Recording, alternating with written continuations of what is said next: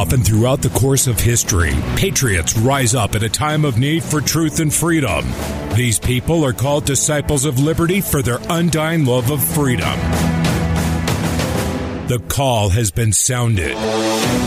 Will you answer that call or sit back and let freedom die away?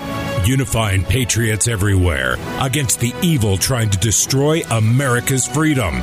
You're listening to the Disciples of Liberty radio show on the America Out Loud network.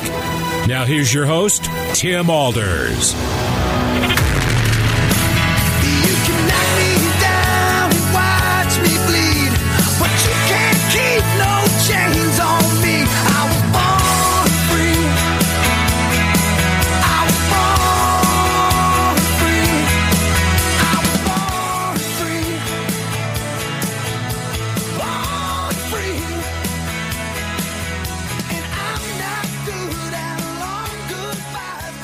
America, a nation conceived in liberty like no other nation in history. For hundreds of years, people from all over the world have come here for freedom, religious freedom, economic freedom, freedom of opportunity.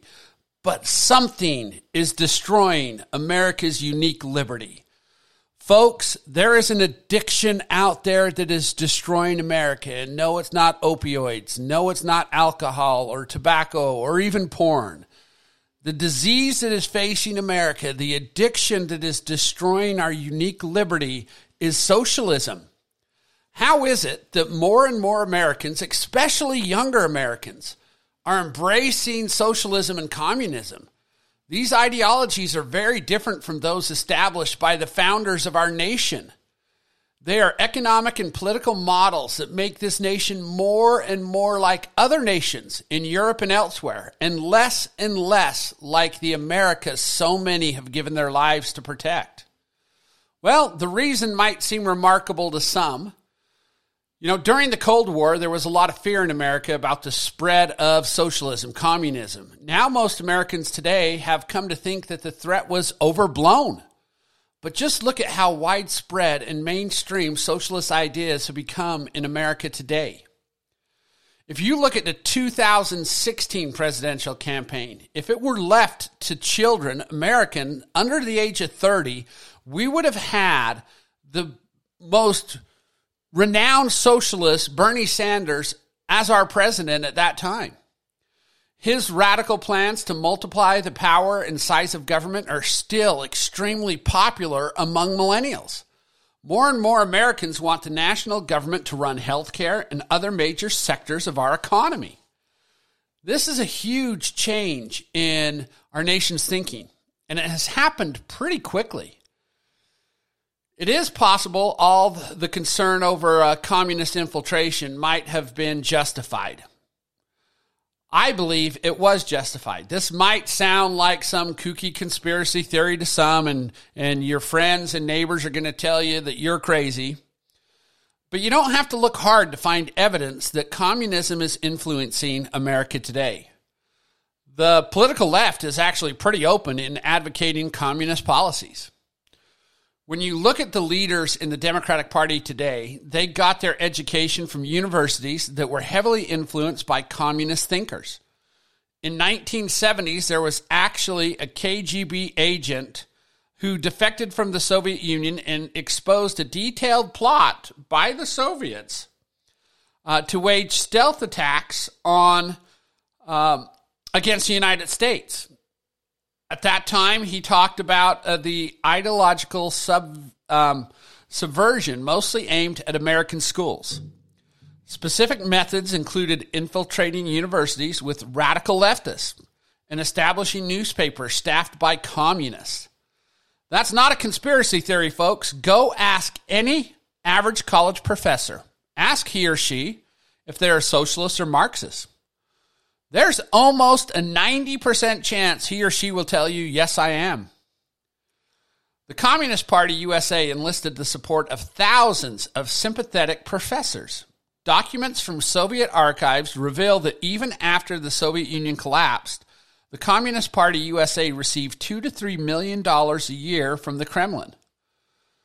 If you look at uh, our uh, Former president, two ago, Obama was influenced as youth by Frank Marshall Davis, a card-carrying Communist Party member, a man who openly supported Joseph Stalin and who said the world's greatest threat was Anglo-American imperialist domination. Obama wrote in his biography that he attended socialist conferences and hung out with Marxist professors. There's lots of evidence exposing the communists' deliberate effort to get inside the Democratic Party. Like Paul Kenger wrote, they wanted to transform it from the party of Harry Truman and John F. Kennedy to the party of Nancy Pelosi and Obama. There was a book published in two thousand fifteen titled The Real Watergate Scandal, documents how President Richard Nixon worked to prevent this from happening. He was part of the effort to convict Alger Hiss, a communist spy who worked in the United States State Department. For that, Nixon became a target for those radical left. History shows that the way Nixon was prosecuted involved lawbreaking and lawlessness far more scandalous than what he himself had to resign the presidency over. There's a dominant message out there in the world today, especially among younger Americans. It's to hate everything that Madison, Washington, and our founders stood for, and to embrace the enlightened principles of Obama, Bernie Sanders, Davis, Ingalls, and Marx. Americans today are not living in the nation of our founding fathers, or even of our own fathers. The ideas that many Americans are embracing are more are far more radical than what a lot of people realize in our nation today. They're just not paying attention. And we didn't arrive at this moment in history spontaneously. We need to recognize the uh, what the millennials feel is wisdom in socialist and communist thinking. The fact that these ideas have become so popular is a result of a deliberate and successful strategy that was aimed at bringing down the land of the free and the home of the brave. Socialism has always existed in America. Uh, it planted its roots in the United States in the late nineteenth century, just as it did in Europe. But it remained, for the most part, a sectarian movement, predominantly German immigrants who conducted party business, newspapers, journals, and conferences in their native language. And the turn of the twentieth century, socialism in the United States broadened its appeal, and more of its um, people who believed in socialism spoke and wrote in English. It attracted more militant trade unionists, former populists, social gospelers, academics, and intellectuals, and a leader who spoke the language of reform and even um, spoke about revolution in the in the native vernacular. That leader, Eugene Victor Debs, had traveled a uh, a route to socialism by the way of the Democratic Party politics, traditional craft unionism, radical industrial unionism, populism, and this utopian um, socialism that he filled his oratory more with biblical citations and phrases than Marxist terminology.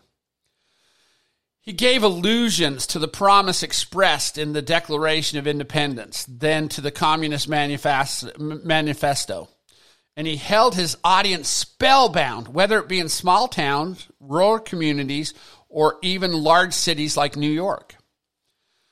The party that Debs spoke for and for which he campaigned for the presidency four different times in nineteen oh four, oh eight, twelve, and twenty formed a national convention in nineteen oh one. The convention brought together a number of groups, including Jewish and other urban immigrants who had rebelled against Daniel Delon's control of the Socialist Labor Party. So this party grew and grew and grew in America.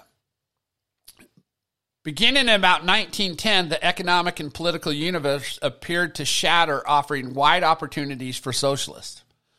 Between nineteen oh nine and nineteen thirteen, mass and sometimes violent strikes swept across the Western world, the United States included, in New York, Philadelphia, Baltimore, and Chicago. Mind you, these are all centers of democracy, what the Democrats call democracy. They've walked away from the Republic long ago. You look at the centers of the ready-made clothing industry. Needle trades workers walked off the job to win higher wages, improved conditions, and union recognition. Their victories led to rapid growth in membership among unions that tutored their ranks in socialist doctrine. Now, there are a lot of people that will argue that unions were amazing for America, but they were also an education place for socialist doctrine. They encouraged immigrants um, to become citizens and ushered them to polling places to vote for socialist candidates. In cities with rising membership in garment industries unions, most notably the ladies' garment workers, the clothing workers, the cap and hat makers, and the fur workers, socialist votes increased. Simultaneously, the most radical labor organizations ever to arise in the United States, the Industrial Workers of the World, emerged from obscurity to lead two general strikes in the textile industry, uh, the nineteen twelve Uh, Lawrence, Massachusetts, Bread and Roses conflict, and the nineteen thirteen Paterson, New Jersey, silk strike. These strikes, these recruiting of immigrants to become citizens, increased the socialist um, numbers in the United States. This was part of a plan, a unique plan of communist and socialist nations across the world to make Um, America a socialist nation. Nationally, the presidential elections of nineteen twelve established the presence of the Socialist Party as an electoral force. Debs, in his fourth race for the presidency, drew almost a million votes. That was in nineteen twenty, or about eight percent of the total.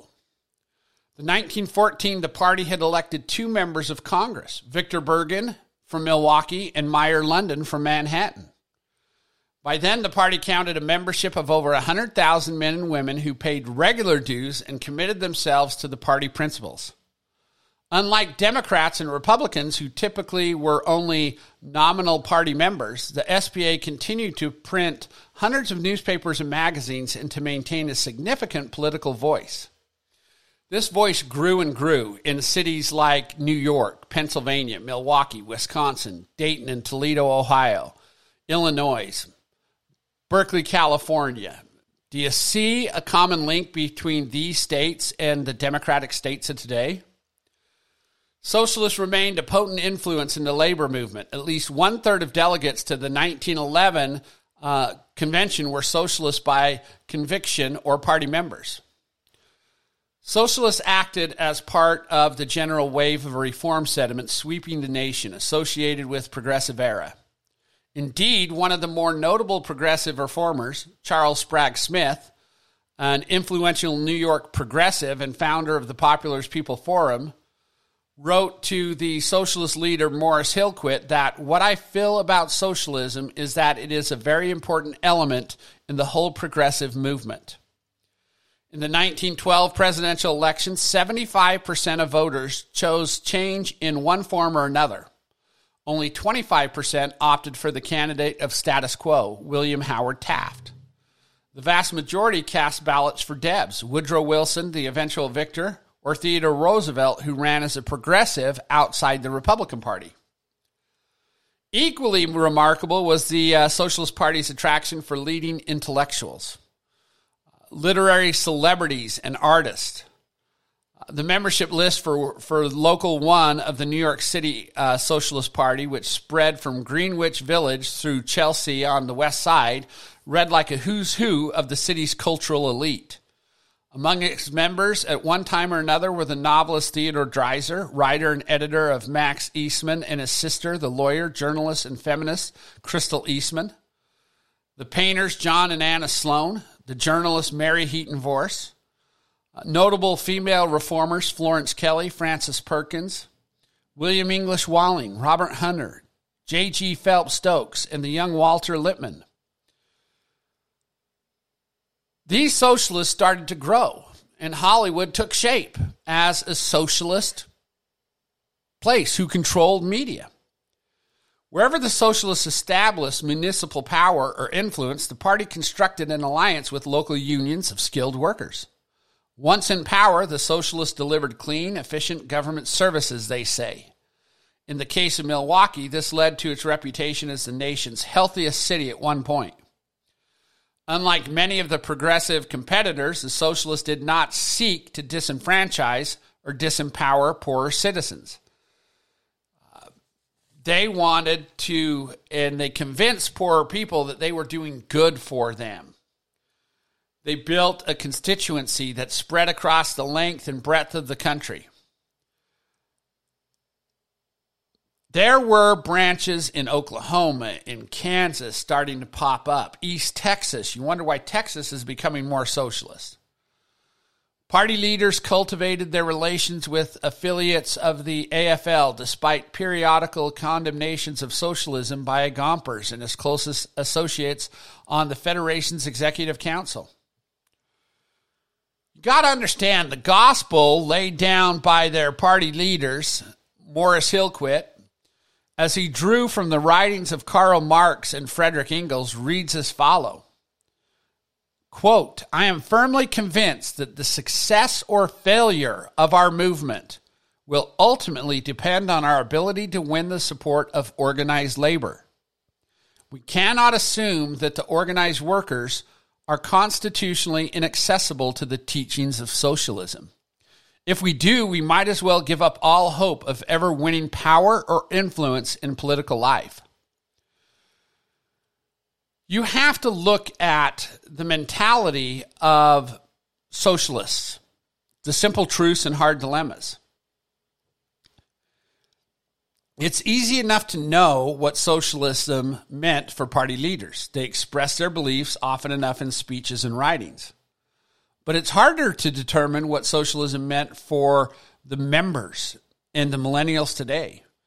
In simplest terms, socialists believe in production for use, not profit. Solidarity in place of individualistic um, struggle for advancement. Humankind is the maker of society rather than natural law as the molder of humanity. And justice rather than wealth as the foundation for society. In brief, a social order in which the ties that bind people together were stronger than those which separate them, and in which actual material equality re- replaced formal or false equality. For many socialist voters, the more uh, aspects of their politics, job security, better working conditions, clean government, superior public services, in other words, gas, water, sewer, socialism, attracted their devotion. And it was a political movement that, again, in the words of Hillquit, has changed its practical methods somewhat. It always does. It learns from experience. It is not any more conservative today than it was twenty years ago, even though people like A O C tell us that it is democratic socialism now. Yet, the Socialist Party struggled with immigration, race, and feminism. They were basically racist. They never resolved these satisfactorily. An organization that drew support among newer immigrants and their children, they resisted most attempts to restrict immigration that were aimed at uh, immigrants from the east and south of Europe. Socialist doctrine taught its adherents not to draw distinctions among workers of the world who were united in the Second International. Their racial beliefs, dominant among trade unionists and even among many socialists, drew a firm line that separated Asian immigrants from others, denying them the right to immigrate to the U S. Some socialists, like Victor Berger, supported Asian exclusion in racist terms, but others, like Hillquit, rationalized such a polity by maintaining that if coolie laborers stayed at home, they uh, labeled uh, Asians coolies, they would intensify class conflict and impel revolution in their homelands. Racist se- uh, sentiments also limited socialist inroads among African Americans, who remained concentrated in the states, uh, former slave states, or in urban squall. Socialist branches in the South were called Jim Crowed, and the vast majority accepted only whites. Uh, the party Um, equivocated on the woman question. Women found much more opportunity to serve in the S P A as speakers, writers, and party officials than was the case in both the two major parties. Unlike the Republican and Democratic parties, uniformly demanding women's suffrage and campaigned for it. Still, all too many of the men who dominated party leadership and formed the bulk and rank and file believed that women's place belonged at home. Well, the socialist movement in America basically failed. They couldn't get launched off because of patriotism in the United States. People still were very patriotic in our nation. And they fought against communism and socialism because of World War One, World War Two, and other conflicts and watching what was going on in the world. People paid more attention. So the Socialist Party began a plan to take over the Democratic Party. That brings in the people like Bernie Sanders, A O C, and others who are outright advocating for socialism. They recognized that the Democratic Party held more closely to their beliefs and that they had the minorities that the Socialist Party rejected. They had the African Americans. They had the women. Even though they firmly don't believe that these people deserved equal rights or equality, they wanted to bring these people in to their fold. This was nothing but a trick to take over America. Hollywood bought into it. The mass media bought into it. The unions bought into it. What controls our government today? But there are massive mistakes being made by millennials and socialists that uh, most people don't understand. Large numbers of Americans are open to socialism in our nation today. Um, Alexander Zubatov wrote, and, and he was an immigrant. He wrote an article uh, and did a Gallup poll um, years ago that showed forty-three percent of Americans now believe that some form of socialism would be a good thing. In contrast, the fifty-one percent are still against it. This was back in two thousand ten. A Harris poll found that four in ten Americans prefer socialism to capitalism. This t- trend is particularly apparent in the youth. sixty-eight percent of people between eighteen and twenty-nine in two thousand ten approved of capitalism, with only forty-one, fifty-one percent approving of socialism. Fast forward to two thousand eighteen, while the percentage among the age group favoring socialism was unchanged at fifty-one percent, those in favor of capitalism has dropped to forty-five percent. The same poll showed that among Democrats, the popularity of socialism stood at fifty-seven percent, while capitalism is only at forty-seven percent. A marked departure from the two thousand ten poll when the two were tied at fifty-three percent. A YouGov poll from a few years back showed that unlike older generations, which still preferred capitalist candidates, seventy percent of millennials and sixty percent, sixty-four percent of Generation Zs would vote for a socialist. The question is, why socialism now? At a time when the American economy under um, our former President Trump was chugging along great, why are so many hankering for an alternative? There are reasons, and we'll get into those reasons on the backside. Remember, if you like these shows and like what we're talking about, you need to share on your social media, Instagram, uh, everything else that uh, you can do. Because, folks, we have to stand up and educate people to what is going on in our nation today. This is a severe problem. Now, we have sponsors that come on our show, and sponsors are during the breaks. And one of those sponsors is Healthy Cell, and I want to talk about Healthy Cell. You can find it on the America Out Loud uh, website. Now, Healthy Cell is for the proactive people. Most people don't care about their health until it becomes too late. I was one of those. I'm using two of the Healthy Cell things because I don't like drugs, narcotics to get me to sleep. I'm using their REM sleep, and it's good for focus and recall, and I'm using their immune super boost, uh, targeted support. And I am feeling better than I did all through my thirties and forties right now. So Uh, you need to check out Healthy Cell if you care at all about your health. Uh, Healthy Cell is an amazing natural product that is for the people who care about their health and want to be proactive in their health regime. If you like walking or working out, or, or just feel that you're losing a little of your flair that you had in your earlier days, Uh, I would say that uh, Healthy Cell could be a good alternative for you to look at. We'll get more into socialism and the addiction that is killing the America as we know it. The America the Founding Fathers intended for us to have is going away, folks. And we have to stand up and strike back against this socialist movement, or we're going to lose our nation.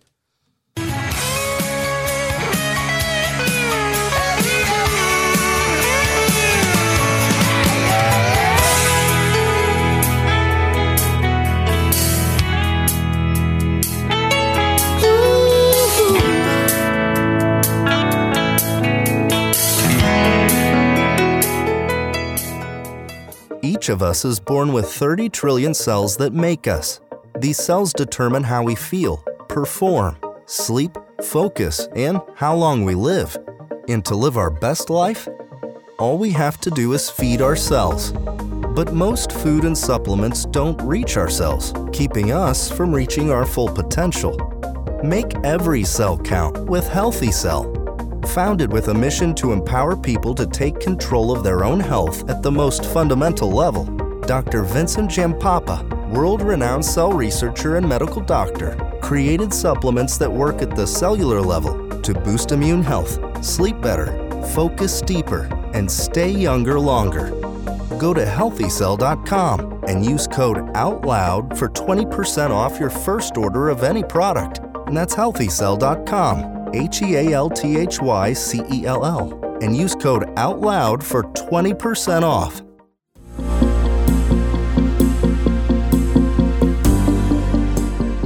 Today, America stands at the crossroads of history. Our actions will determine the fate of our nation.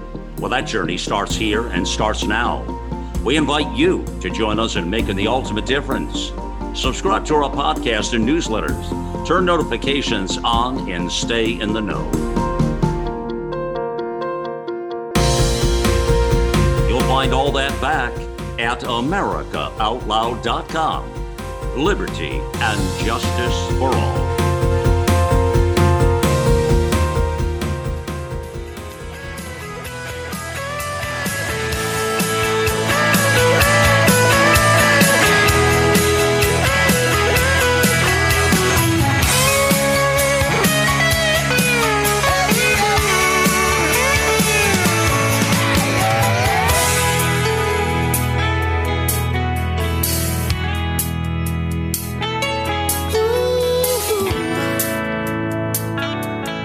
All right, welcome back to America's deadliest addiction. No, not opioids. No, not alcohol, not tobacco, not porn. Socialism, America's most deadly, deadly addiction.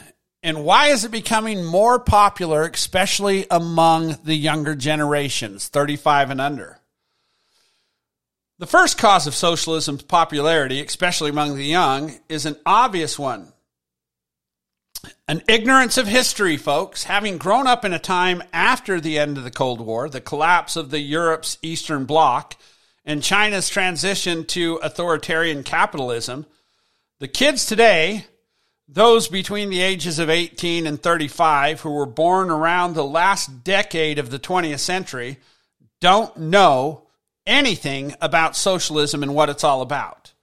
When they think socialism, they don't think Stalin. They think Scandinavia.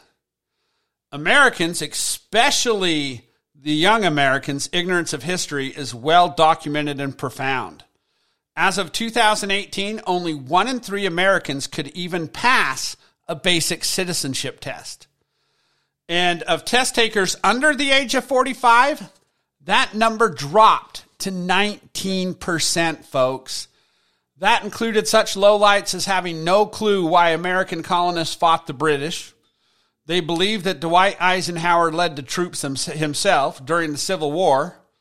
Speaking of the war during which he actually led the troops, many millennials don't know much about that one either.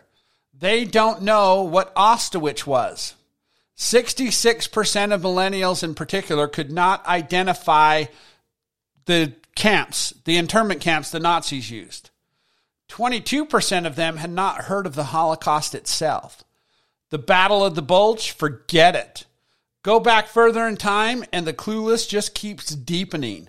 Only twenty-nine percent of seniors at U S News and World Report top fifty colleges in America. The precise demographic that purports to speak with authority about America's alleged history of white supremacy have no idea what the reconstruction of our nation was all about. Only twenty-three percent know who wrote the Constitution. So much for any notion that this is the most educated generation ever. Closer to the theme, socialism, the same compilation of survey results included the uh, uh, Communist Manifesto, from each according to his ability, to each according to his need, to Thomas Paine, George Washington. Moreover, among college-age Americans, through support for socialism is pretty high. When these same young adults are asked about their support for the actual definition of socialism, a government-managed economy, seventy-two percent turn out to be more for a free market economy and only forty-nine percent for government-managed alternative. Yes, it looks like from those numbers like there are a lot of confused kids who are in favor of both Mutu- uh, a, a mutually exclusive uh, government-controlled and a free market-controlled. As compared to about a third of Americans over thirty, only sixteen percent of millennials were able to define socialism. Even C B S, the New York Times poll, uh, although I haven't seen polling on this, I'd be willing to bet that a good bunch of these same students, if asked to say what the Soviet Union was, would have no clue or peg it as some sort of vanquished competitor of the Western Union. Compounding the problem further is that the history of the students are being taught increasingly falls into the category of woke history. America's history of oppression as imagined by the influential revisionist socialist historian Howard Zinn. When socialists are writing our history books, the end result is preordained. We're going to lose our nation and our freedom. We have such ignorance and systematic distortion of history. Is it any surprise that millennials who never lived through very much of the twentieth century don't think socialism is all that bad? The second factor why socialism is so popular is government bungling. When we try to explain the socialist urge, we cannot lose sight of the fact that our government keeps interfering in the economy in ways that give people every reason to think that the system is corrupt and needs to be trashed. Take the skyrocketing cost of college, for instance. On the surface, this looks like greedy capitalist universities just keep on raising tuition. And since most colleges' kids and their parents can't pay the sticker price, seventy percent of students take out loans, saddling the young people trying to start their careers in a mountain of debt before they ever graduate. The result in all those socialist promises of free college or loan forgiveness sound dandy, don't they? Yet where are they, Biden? Where are all the promises you gave these people to get elected? There's no money, right? Underneath the surface, a huge part of the problem is federal grants and subsidized loans. If the government stopped footing a large part of their bill, more students and parents would be forced to keep uh, to pony up, which would mean in turn that colleges would not be able to keep hiking their prices without seeing the drop in enrollment. They would instead be forced to price themselves at some level that applicants could realistically pay, making college more affordable for a large segment of the American middle class. Another simple example of the problem was when Obama was in charge, the Emergency Economy Stabilization Act of two thousand eight, known as the Big Bank Bailout. When kids grow up seeing the government tossing out free lifelines to businesses that get themselves in dire straits, cause a massive financial crisis, and in the process lose ordinary folks lots of jobs and homes, we can't blame them for concluding that the system is rigged against them. There are many more examples where these came from. Our government fritting away trillions on foreign wars that increase instability throughout the world and end up costing us even more as we scramble to clean up our own messes in one expenditure that comes readily to mind. We have to understand why millennials are clamoring toward socialism. And let's look at it. From the doctor's office to the workplace, the federal government is taking on ever more responsibility for managing our lives. At the same time, Americans have never been more dissatisfied with Washington, seeing it as intrusive, incompetent, and wasteful giant. Why is it the governments fail? Uh, it is because that everything government has tried to do has failed. The war on drugs, the war on poverty, all of this has failed. In fact, poverty has gotten worse since the federal government has gotten involved. Uh, pretty sad state of affairs for where we are in the world today. There are a lot of things that uh, go wrong, but socialism is uh, becoming more and more popular among our children. Next, you got to look at the universities. The supporters of socialism are not simply the young, but rather disproportionately among the young who are college educated. And the more college they have, the hotter for socialism they get. According to a poll that was done clear back in two thousand fifteen, support for socialism grows from forty-eight percent among those with a high school education, got to get the number here, to uh, sixty-two percent among college graduates, to seventy-eight percent among those with postgraduate degrees. Those on the left probably stop thinking hard about now and jump immediately to the conclusion that support for socialism is just a natural outgrowth of big brains and elite educations. But there is, in fact, a less obvious and ultimately far more compelling uh, explanation that also manages to account for the general fact that more education um, with the left uh, is bad. It's happening at universities themselves to pull students, to- students towards the far left. We are letting our colleges teach our children that socialism is good.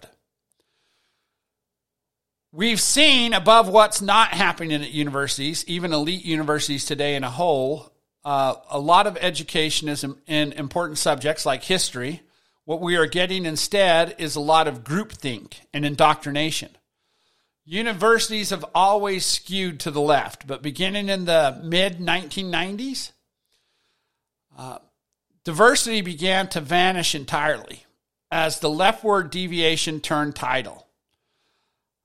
A guy named Stanley Rothman wrote a document in two thousand five. As of nineteen eighty-four, thirty-nine percent of university faculty were liberal, left, Marxist, socialist. Only thirty-four percent in nineteen eighty-four were considered conservatives, constitutionalists. By nineteen ninety-nine, Uh, there was a shift, a massive shift, where seventy-two percent were socialist and fifteen percent were constitutionalist. The imbalance has grown since that time. Uh, Professor Michael Langbert of Brooklyn College, tracking the political registrations of eight thousand six hundred eighty-eight tenured tracked P H D holding professors from fifty-one of the U S News World Reports, sixty-six top-ranked liberal arts colleges for two thousand seventeen found that seventy-eight point two percent of all academic departments um, had zero Republicans included in it. They block them out. If you're a Republican, you cannot get tenured at a college today. Predictably, given the composition of the uh, professors, also indicated that students' political views drift further leftward between freshman and senior years. They become more socialist as their years in college increase. This is very negative for Americans today. We have children leaning left because they're being taught to lean left. And you want to talk about systematic racism, conservatives are the most, most attacked group in the country today, Christians and conservatives. Factor four in why millennials are embracing socialism is we have coddled our kids. Uh, the young have always been more inclined to embrace pipe dreams, right? A lack of familiarity with complicated way in which the world actually works, coupled with the college fix described above. We'll do that to most anyone, but there is a reason the mindset of today's young'uns is particularly susceptible to the Red Menace. Uh, there was a book that came out a way back, The Coddling of the American Mind. The prominent social psychologist Jonathan Haidt and Fires Gregg um, described the spe- uh, species of overprotective parenting and instilling of baseless, uncritical self-esteem by parents and educators alike came to prevail as kids were growing up in the nineties and two thousands. When we're raised in the belief we are wonderful just as we are, with no room for improvement, we never learn the critical life skills of self-soothing, working through anxiety, facing obstacles, overcoming adversity. The predictable result is a demand to be safeguarded, safe spaces, free speech crackdowns, and so on. The state appears to many as the appropriate institution to provide this sort of safety. The four causes of primary causes of socialism, rapid surge in our midst, then the next logical question is what to do about it. What can we do to fix this, right? We need solutions, not just complain. There's no easy answer. I can't tell you, but I'd suggest the radicalization of academia is the linchpin of the issues we're facing. If we could succeed in reversing that tsunami, many dominoes would fall. We would be addressing the university's monoculture that systematically distorts research, sends students veering hard left, and graduates genera- generations of left orthodox clones who find their way into journalism, government, education, and entertainment. Issues factoring into socialism rise, government policies, educational philosophy, and the manner in which history is taught. Many observe that our universities are in crisis, but the crisis that people are ignoring is left-leaning professors and not hiring conservatives, not teaching history the way history should be taught.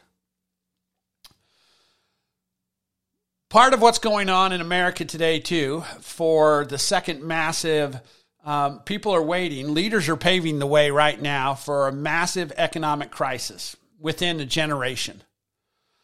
Regulators are starting to ease the rules put in place after the economic meltdown that led to, led to the Great Recession a decade ago.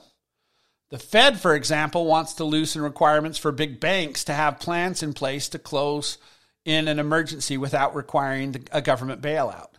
Congress and regulators are making it easier for those same banks to make the kind of high-risk loans that led to the last economic disaster. The government last year rolled back the Dodd-Frank law that enshrined many economic protections in the law. It is also becoming more and more difficult for the American uh, average American to live life sustainably. I was having this conversation with somebody the other day. It was really interesting. I grew up in an era where minimum wage was like two seventy-five, four seventy-five. But you could go and buy a bag of burgers at uh, a fast food place for a buck, so it didn't take much. As wages have increased to fifteen dollars, I went out to eat at a hamburger place, shared fries with my wife, and we were talking twenty-five dollars for a meal. A same meal that you could get when you were making four bucks an hour, four seventy-five, whatever it was, for a couple bucks, now cost you more than two hours of your wages instead of half. So just because wages go up, if the cost of everything goes up threefold, we're in a worse condition than we were when we made less money. America's education system is set up in such a way that for many, getting an education means going deep into debt. A National Review writer mocked a young woman's story about how she nearly avoided medical school because she wasn't sure she could shoulder the cost. The free market's biggest defenders are the same people trying to uh, exacerbate its flaws by taking away things that uh, the millennials feel they need. Um, a lot of it uh, was the hatred that came out of our former President Trump by the mainstream media. The mainstream media painted that the party of capitalism, conservatives, uh, Republicans, constitutionalists, put Donald Trump in the White House. And everybody from who the left idolizes, the millennials idolize, the people who created Facebook, Twitter, and all these other things attacked President Trump. Uh, it wasn't uh, industrialists. It wasn't people who created.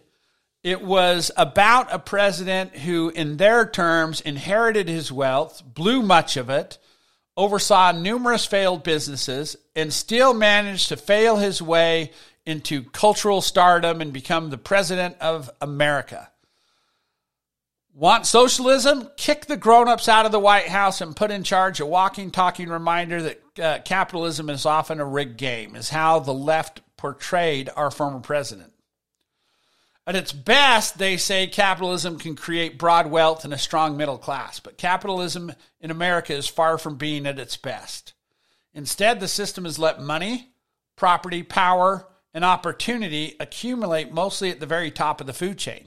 But it's the same people that these millennials idolize, the Steve Jobs, the Mark Zuckerberg, the Bezos, the Bill Gates, that are forcing our children into socialism, that are taking advantage and stealing um, money from the American people. A lot of people believe that what I'm talking about on the show today will seem like a manufactured right-wing conspiracy, right? Uh, to any politically moderate or conservative student, it's a living reality of what's going on in our nation today. While socialist and Marxist-influenced ideas have spread throughout the corridors of America and thus led to the election of such prominent democratic socialists like A O C, uh, Bernie Sanders, Hillary Clinton, they don't realize just how deep an impact Marxist ideas have made culturally, namely on college campuses. I keep going back to college campuses because this is the weapon that we need to utilize. We need to take back control of our schools. The Frankfurt School was a movement of far-left European philosophers who saw, sought, among many things, to apply the ideas of Marx in a socialist context. They wanted a critical theory, critical race theory. You've heard of it, right? The Frankfurt School rejected objective truth and the historical records of humanity and objected to any form of objective knowledge. According to Claudio Corradetti of the University of Rome, this can be said of the Frankfurt School on the basis of um, changing history, the woke culture. Throughout Western history, society has been rooted in the principles of objective truth. That's what conservatives seek. Uh, the great philosophers like Plato, Aristotle, and Locke all believed in some form of objective truth that guided society. Much of America, believe it or not, was produced by Judeo-Christian thought. Uh, it is objective truth and objective reality. However, objective truth or reality of any kind is no longer the current fad in America. Uh, you can look no further than Boston University to find courses with titles such as Dismantling White Privilege, Power and Supremacy. Any course that attempts to influence guilt for one's ethnicity is subject in nature. Considering the debates on sex, sexuality, and human psychology, there is arguably mainstream societal acceptance that there are more than two genders. They are trying to influence us that truths don't exist. Where do all these ideas originate? Primarily college campuses. Everything that originates and even gets to Hollywood on critical race theory or, um, you know, not having... Uh, A gender starts in college campuses. Most socialists, and this is the real confusion that our millennials have, and this is how I'm going to wrap up the show today, they believe that the government can run their lives and run it better. The Government Accountability Office tends to prove that fact wrong. They release a report that deems federal programs that are ran poorly. Those high-risk programs are what the G A O deems to be extremely vulnerable to fraud, waste, abuse, and mismanagement, putting billions of dollars of taxpayer money at risk. You look at the veterans' health care, which has been found to be plagued with fraud and mismanagement. Federal I T acquisitions, which the G A O added in the wake of the healthcare dot gov fiasco. When President Obama came in office promising to run government more effectively and responsibly, just like the guy sitting in the White House today, the G A O has added even more programs to its high-risk list and has taken off just three during Obama. They, this report is over three hundred pages, so I can't go over the whole three hundred pages of what is an issue in America today. The government spends eighty billion dollars each year on I T investments, and that they too frequently fail or incur cost overruns. Other examples is the I R S pays billions in fraudulent refunds to people who don't deserve them every year. Medicare wastes over sixty billion dollars a year in improper payments to doctors and hospitals. Medicaid made over seventeen point five billion dollars in improper payments. The first year after Obamacare came in that was going to make waste and fraud go away. Obamacare had a twenty-two percent increase in waste and fraud and abuse one year after it was implemented. The U S Postal Service piled up ten point five billion dollars in net losses year in, year out. And this list goes on and on. I recommend you go there. Uh, Amtrak, the National Railroad Passenger Corporation, does business in America and parts of Canada under the name Amtrak. It runs hundreds of passenger trains daily over more than twenty-one thousand miles of track. It employs twenty thousand people. Back in two thousand fourteen, it had nearly two point two billion dollars in revenue from the service of thirty-one million travelers. Now the Amtrak is publicly funded and operated as a for-profit enterprise. It has failed.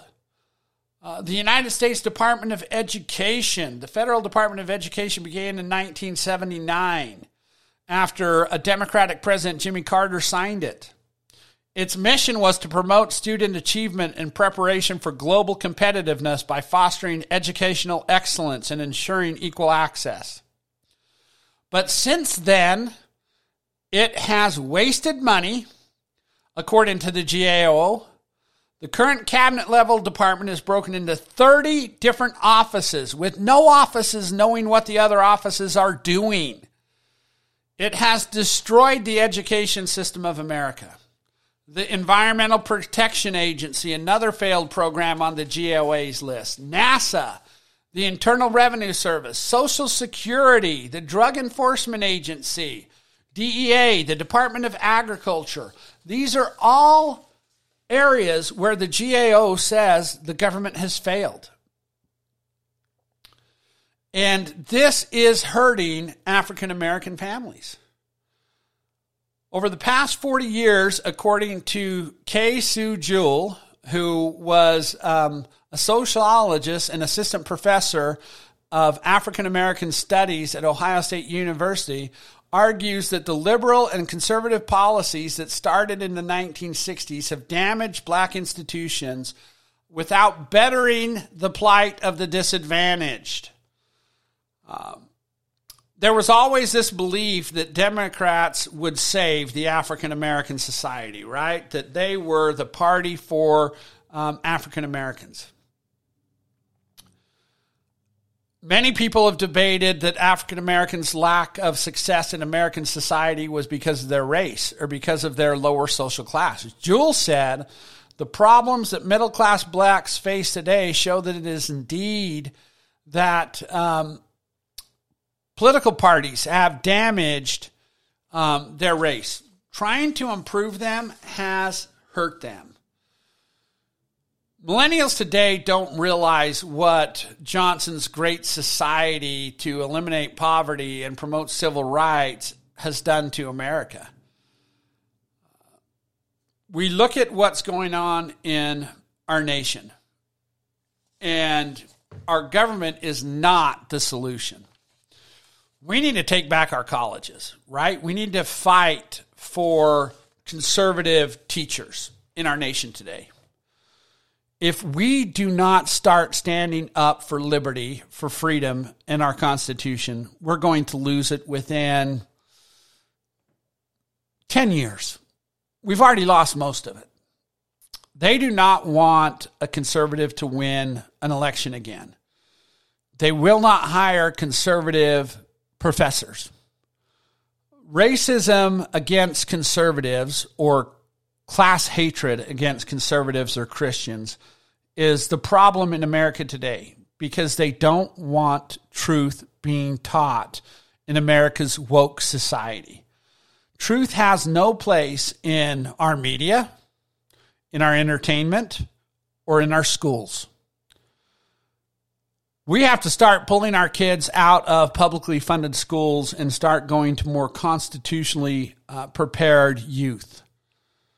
We have to take a stand against the evil that is taking over our nation, folks. Only you can do it. Share these shows. Look at other hosts. America Out Loud exists for the cause of freedom. Find hosts you like. Share it on your Instagram, your LinkedIn, uh, Facebook, Twitter, whatever it is. Share these shows, and thank you, and God bless. Look down deep into my eyes. We'll be right back.